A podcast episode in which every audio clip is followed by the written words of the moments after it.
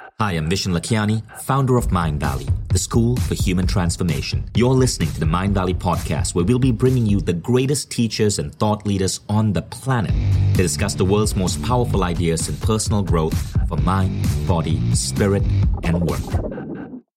Hi, folks, and welcome back to the Mindvalley podcast. Today's topic is going to be on entrepreneurship. You are going to learn the story of a remarkable woman who, from her kitchen table, built a hundred million dollar company. Her book just came out and it is called what it takes, how I built a hundred million dollar business against the odds. And boy, right, when you hear this story, it is truly against the odds. So we are talking to Raegan Moya-Jones, entrepreneur, philanthropist. She's a public speaker. She's a mom of four. And Raegan went on to start Aden & Anais, the baby lifestyle brand globally recognized for its high quality design driven muslin swaddles and baby products. She went on to sell that in 2013. She was recognized as EY's Entrepreneur of the Year. That is a truly prestigious award. And now she's starting her second company, which is on premium moonshine. So this woman is about to do it a second time. She has some brilliant insights on what it takes to get there. And we are so excited. And I'm so thrilled to welcome onto the Mindvalley podcast Reagan Moya Jones. Raegan, how are you? I'm great. Thank you for having me, Vishen. So let's start with your background story because it started in 2003 with a pregnancy. It did. Well, the business, the idea for the business started in 2003 when I had my first of my four daughters, Anais, and the namesake of the company. And I went looking for a blanket that was very common back home in Australia. And to my surprise, nobody had ever heard of this fabric in America. And I effectively thought every Aussie can't have this wrong. And if I introduce it to American parents, they would respond to it the same way as Australians do because when you had a baby in Australia, you'd use 10 of these blankets a day because they're multi purpose blankets. And muslin is essentially breathable cotton fabric, right? Yes, muslin is the actual weave. It's got nothing to do with the actual yarn. So, for all intents and purposes, muslin was just an open, gauzy fabric that was primarily made out of cotton. Yes. I see. And so you introduced this to the United States. That's right. They'd never heard of it here. And interestingly, nowhere else in the world either. So it seemed to be unique to Australia as a product that we used with our babies. And then that left the rest of the world for me to introduce the product. That is amazing. And I'm reading on your website right now muslin originated in Bangladesh during the Middle Ages. It did. Yes. So you went on to start this massive company. I believe it was doing a hundred million in sales. That's correct. But what was that journey like? Not every mom of a newborn comes up with an idea for their baby and turns it into a massive business. What was that journey like? I'd love to know your insights and how this started. Well, I think that having reflected on it now, I always had the entrepreneurial bug in me. I just didn't realize that that's what it was. But I always sort of wanted to do my own thing. I didn't particularly like working for other people and I wanted to be the master of my own destiny. So I had had many business ideas over the years, but none of them really seemed viable on further thought about them. And so Aden and Anais and primarily the muslin blankets was the first business idea I had that I actually thought was viable and that I could scale and do something with it. Wow. So let's talk about that journey for a moment. How did you get started? How did you build that first website, get the first product going? What was that like? Because it's always the starting bit that's the hardest part. What would be your advice for people who are in a similar situation? In short, you have an idea for a product that you know the market needs. You don't see it being available. What's the first few things you do? Well, I think that the biggest mistake people make is they have an idea and because they don't know how to move forward with the idea, they often don't actually act on it. So I think that's the biggest issue. When I tell you I knew nothing about manufacturing a product, I had no business background. My background was always sales. I had been in sales for 20 years. I had no idea what I was doing when I started Aden and Anais. And I say this honestly, for the first probably four or five years of Aden and Anais, the company was built on hard work primarily, common sense, and Google. I was just working it out as I was going along. I really didn't have a clue. I'd never worked with China. I'd never manufactured anything. I'd never run a supply chain. I'd never done finance, none of those things. I just taught myself as I went along. And you know, that's an important first lesson with Google. If you think about what we have access to today, the average consumer today with Google and a smartphone has access to more information than the president of America had in 1996. That's an actual quote by Peter Diamandis. And so if you have an idea, you have more information than Bill Clinton had when he was president. And surely there's something you can do with that power. That's amazing. I've never heard that statistic, but it makes complete sense to me. And again, one of the main reasons I wrote this book, because when I was initially approached to write it, my first reaction was, yeah, no way. I'm not writing a business book. I have no business writing a business book because I have no background in business. I just basically put one foot in front of the other to get the business to where it was. And I effectively decided to write the book because I really wanted people to see that I had no idea. It's a very honest book. I'm never the smartest person in the room. I'm never the most creative person in the room. I'm never the most connected person in the room. I just had a real passion for what I was doing. I believed in it and I was prepared to work really, really hard to make it happen. And the whole premise of this book is that if I can do it, anybody can. And I really do believe that.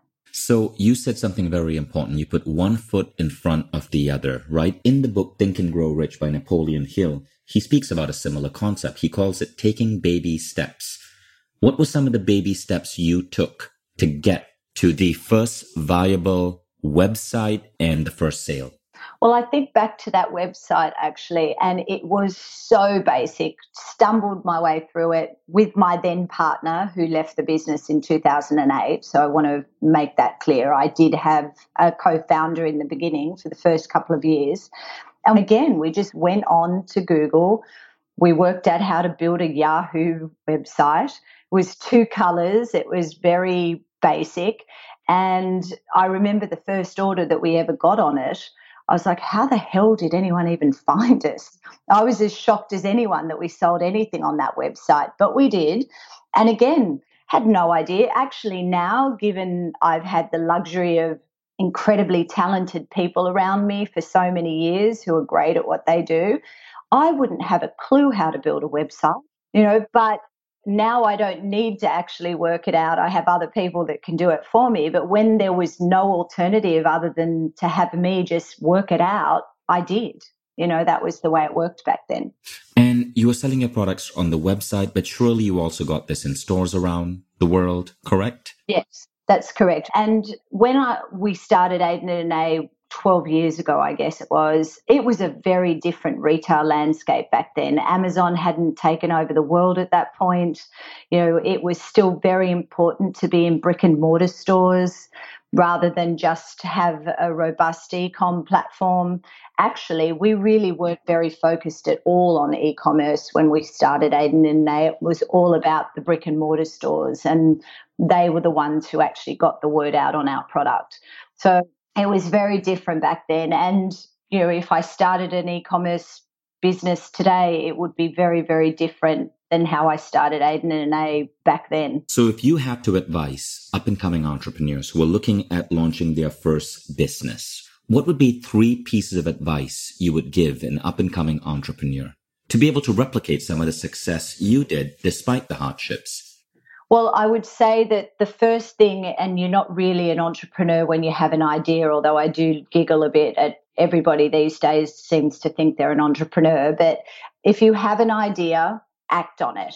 Doesn't matter if you don't know what you're doing, you will work it out as you go along. As long as you've got some common sense, and most of us do have that, you'll work it out.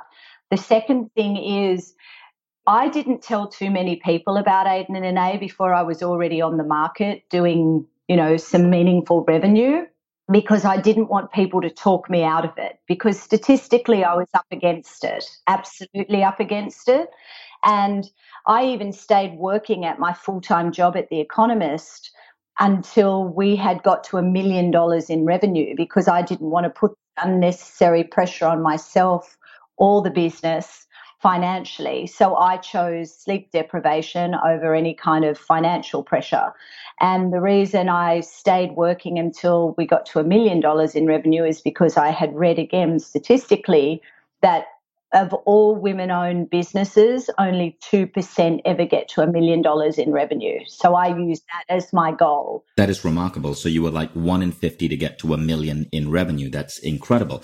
Now, another thing, a statistic that is worth knowing for people listening, and gosh, I wish I could remember where this was from, but it's a genuine statistic and it says if you're starting a business, stick with your day job.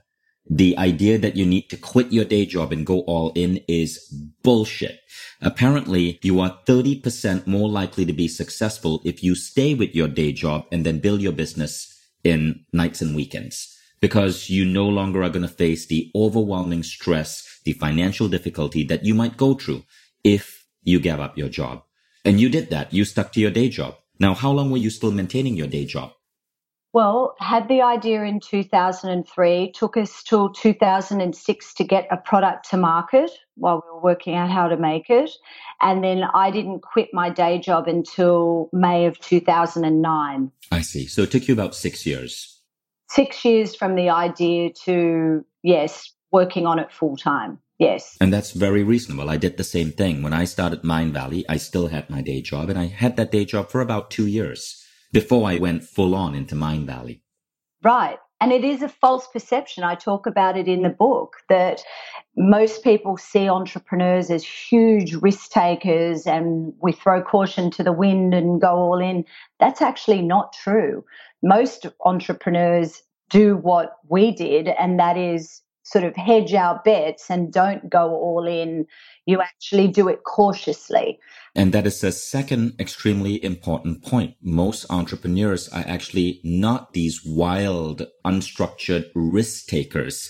They're not gamblers. Entrepreneurs are not gamblers. And I love that you touched on that. They make calculated, smart choices. That's right. And that's what I refer to myself as. I'm prepared to take a risk but it's a very calculated risk. I weigh it all up before I actually dive in the deep end with whatever it is I'm going to do. And so this is cool, Raegan, because there are so many insights already emerging. One is take baby steps. Number two, don't quit your day job. Number three, don't take unnecessary risk. What are some other lessons that you'd like to impart on our audience? I think probably one of the biggest for me was making peace with failure. Again, statistically, I was up against it. The chances of me taking this idea for a baby blanket and turning it into a $100 million global business, statistically, I had way more chance of failing at that than I did succeeding at it. So the fear of failure is crippling. It sort of blurs every decision you make, you second guess yourself. I'm a big believer in questioning yourself before you make a decision. That's part of the calculated risk taking. However, when I truly sat quietly with myself and said, okay, I would much prefer to try and give this my best shot and fail than to sit here paralyzed with fear about what I don't know and actually give up too soon. So when I really internalized that and made peace with that, the weight of it was lifted off me and I was able to sort of push forward despite the fact that in the back of my head, I always knew that there was a very big chance that this was not going to work out for me. So that's a fascinating idea, right? But how does one make peace with failure? Because let's be honest, again, if we're simply looking at pure statistics, businesses emerge and die all the time. You got to be comfortable with failure. I failed multiple times. Mindvalley wasn't my first business. Prior to that, I had failed in my first idea and I failed in my second idea and I failed in my third idea and I failed in my fourth idea. And so, you know, being an entrepreneur is often like being a cockroach. You got to crawl through a lot of shit and be unkillable. But what would be your understanding of this? How does one make peace with failure? It's a very internalized thing, I think. And for me, I sort of went to the practical elements of it. Okay, what's the worst case scenario? if I do this for two years and then it all goes pear shaped on me, what is the worst case scenario? The worst case scenario is I'm in the hole for some money, but not money that I could never dig out of, that I could always go back to my day job of being a salesperson. And you know, so I sort of went through all the scenarios of what would be the worst case scenario. And the worst case scenario, again, was never as scary as not giving this my best shot. So I think it's a very personal thing. What's interesting for me is the first idea I acted on ended up a $100 million global business. So I rode a very successful wave. What's interesting, and you're the first person I've talked to about this, is this book was scarier to me than actually starting and building Aden and Anais because this was a very honest sort of putting myself out there. I wasn't able to hide behind anything because it's very much me. Now, I'm a type A person, and my goal was to make the New York Times bestseller list with this book. I did everything I was told. I took guidance from my publisher. I had PR people helping me. I spent money on marketing it. I did all the things I was told. And I found out last week that I didn't make the New York Times bestseller list. Now, I was pissed and crushed, and I'm not used to not achieving what I set out to achieve. So I'm actually now going through this whole what I consider a failure. As a friend said to me, oh, first world problems, Raegan. You made other bestseller lists, just not the New York Times, and you're not Michelle Obama. But, you know, it's very difficult for me. So I'm experiencing what I refer to as a failure for the first time, and I'm having to dig very deep to sort of keep going with this because I'm only at the very beginning of starting to promote this book and everything. So it's a very new concept. It definitely knocked me down. Obviously, being fired from my company was my first sort of failure. And that took me about a year to get over. So I don't plan to spend another year in a hole having not been the New York Times bestseller list. You know, I totally resonate with that first thing that even the audience that's listening ought to know is that so much of the New York Times is based on PR and marketing. And celebrity books, if you're a celebrity, your book's going to hit the New York Times far more easier than if you're a truly gifted, talented first time writer. But it's no reflection on the quality of the book. Already from this quick conversation, I've gotten so many incredible nuggets that you've shared. And I also really respect you for your authenticity and your rawness. In fact, being able to share this failure is already a big deal.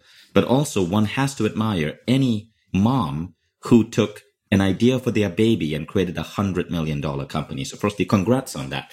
And you're proving that you have another quality of a successful entrepreneur, and that is conscious competence. You know what you're doing, which is why you're doing it again with your moonshine company. Which is hilarious from baby swaddles to moonshine. That's going from like soft and fluffy to total badass and hardcore. I like that. Well, I'm both of those things. So, as far as the moonshine goes, there's actually more similarities to moonshine and muslin blankets than most people see.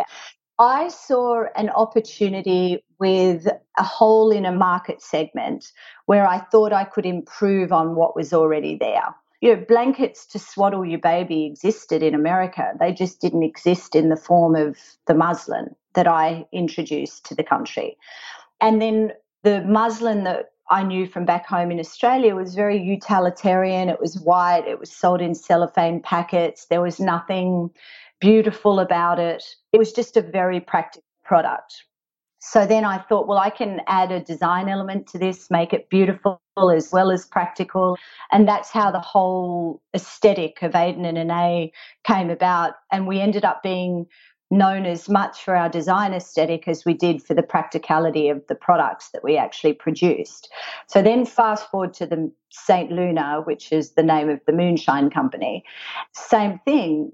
Moonshine is a very unsaturated category in a multi billion dollar liquor world.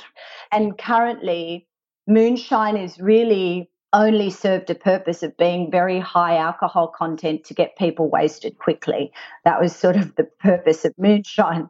So we actually thought, well, what if we turn moonshine on its head and elevated moonshine and made it a drink that people could sip over ice like any great whiskey or tequila or drink straight?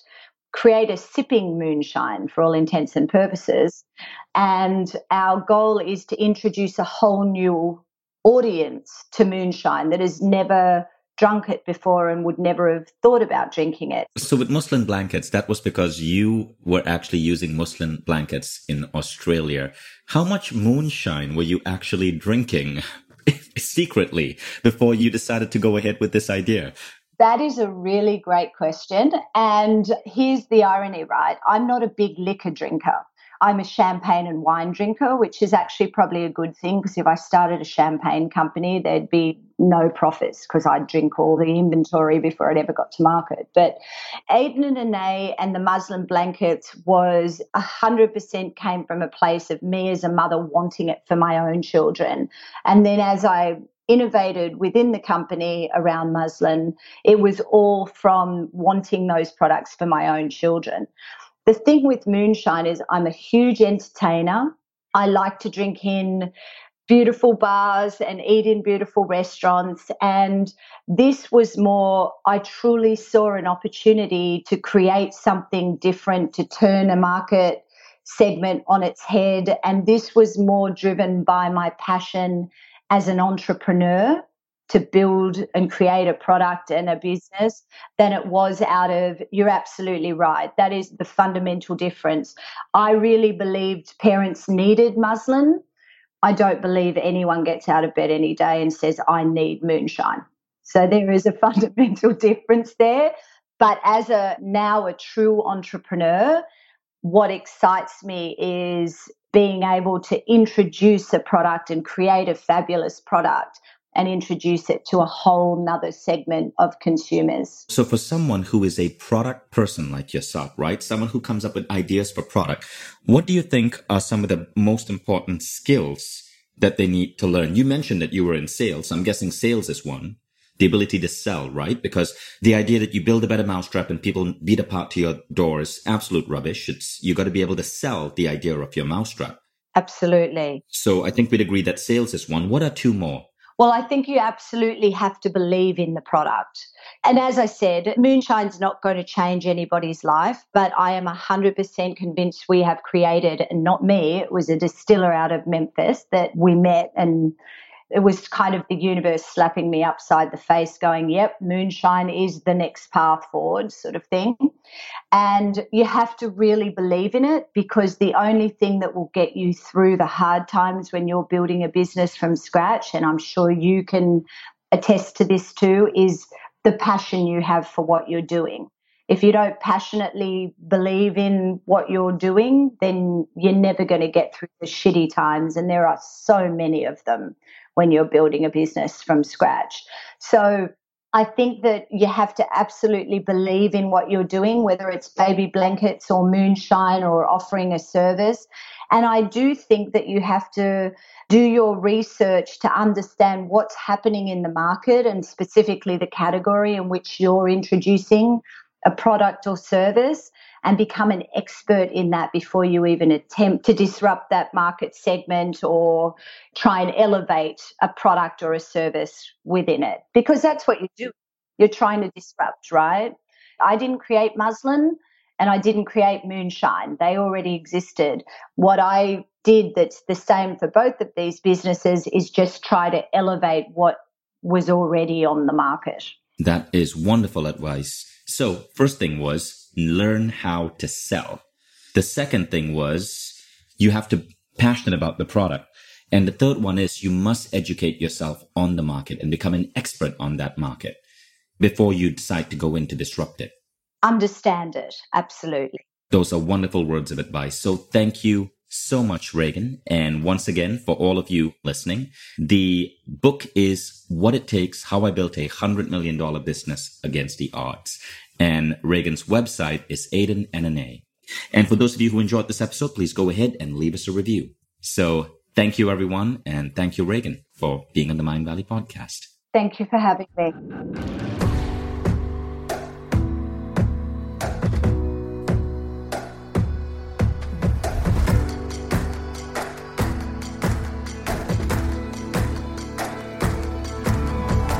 Vishen Lakhiani, and this is the Mindvalley Podcast.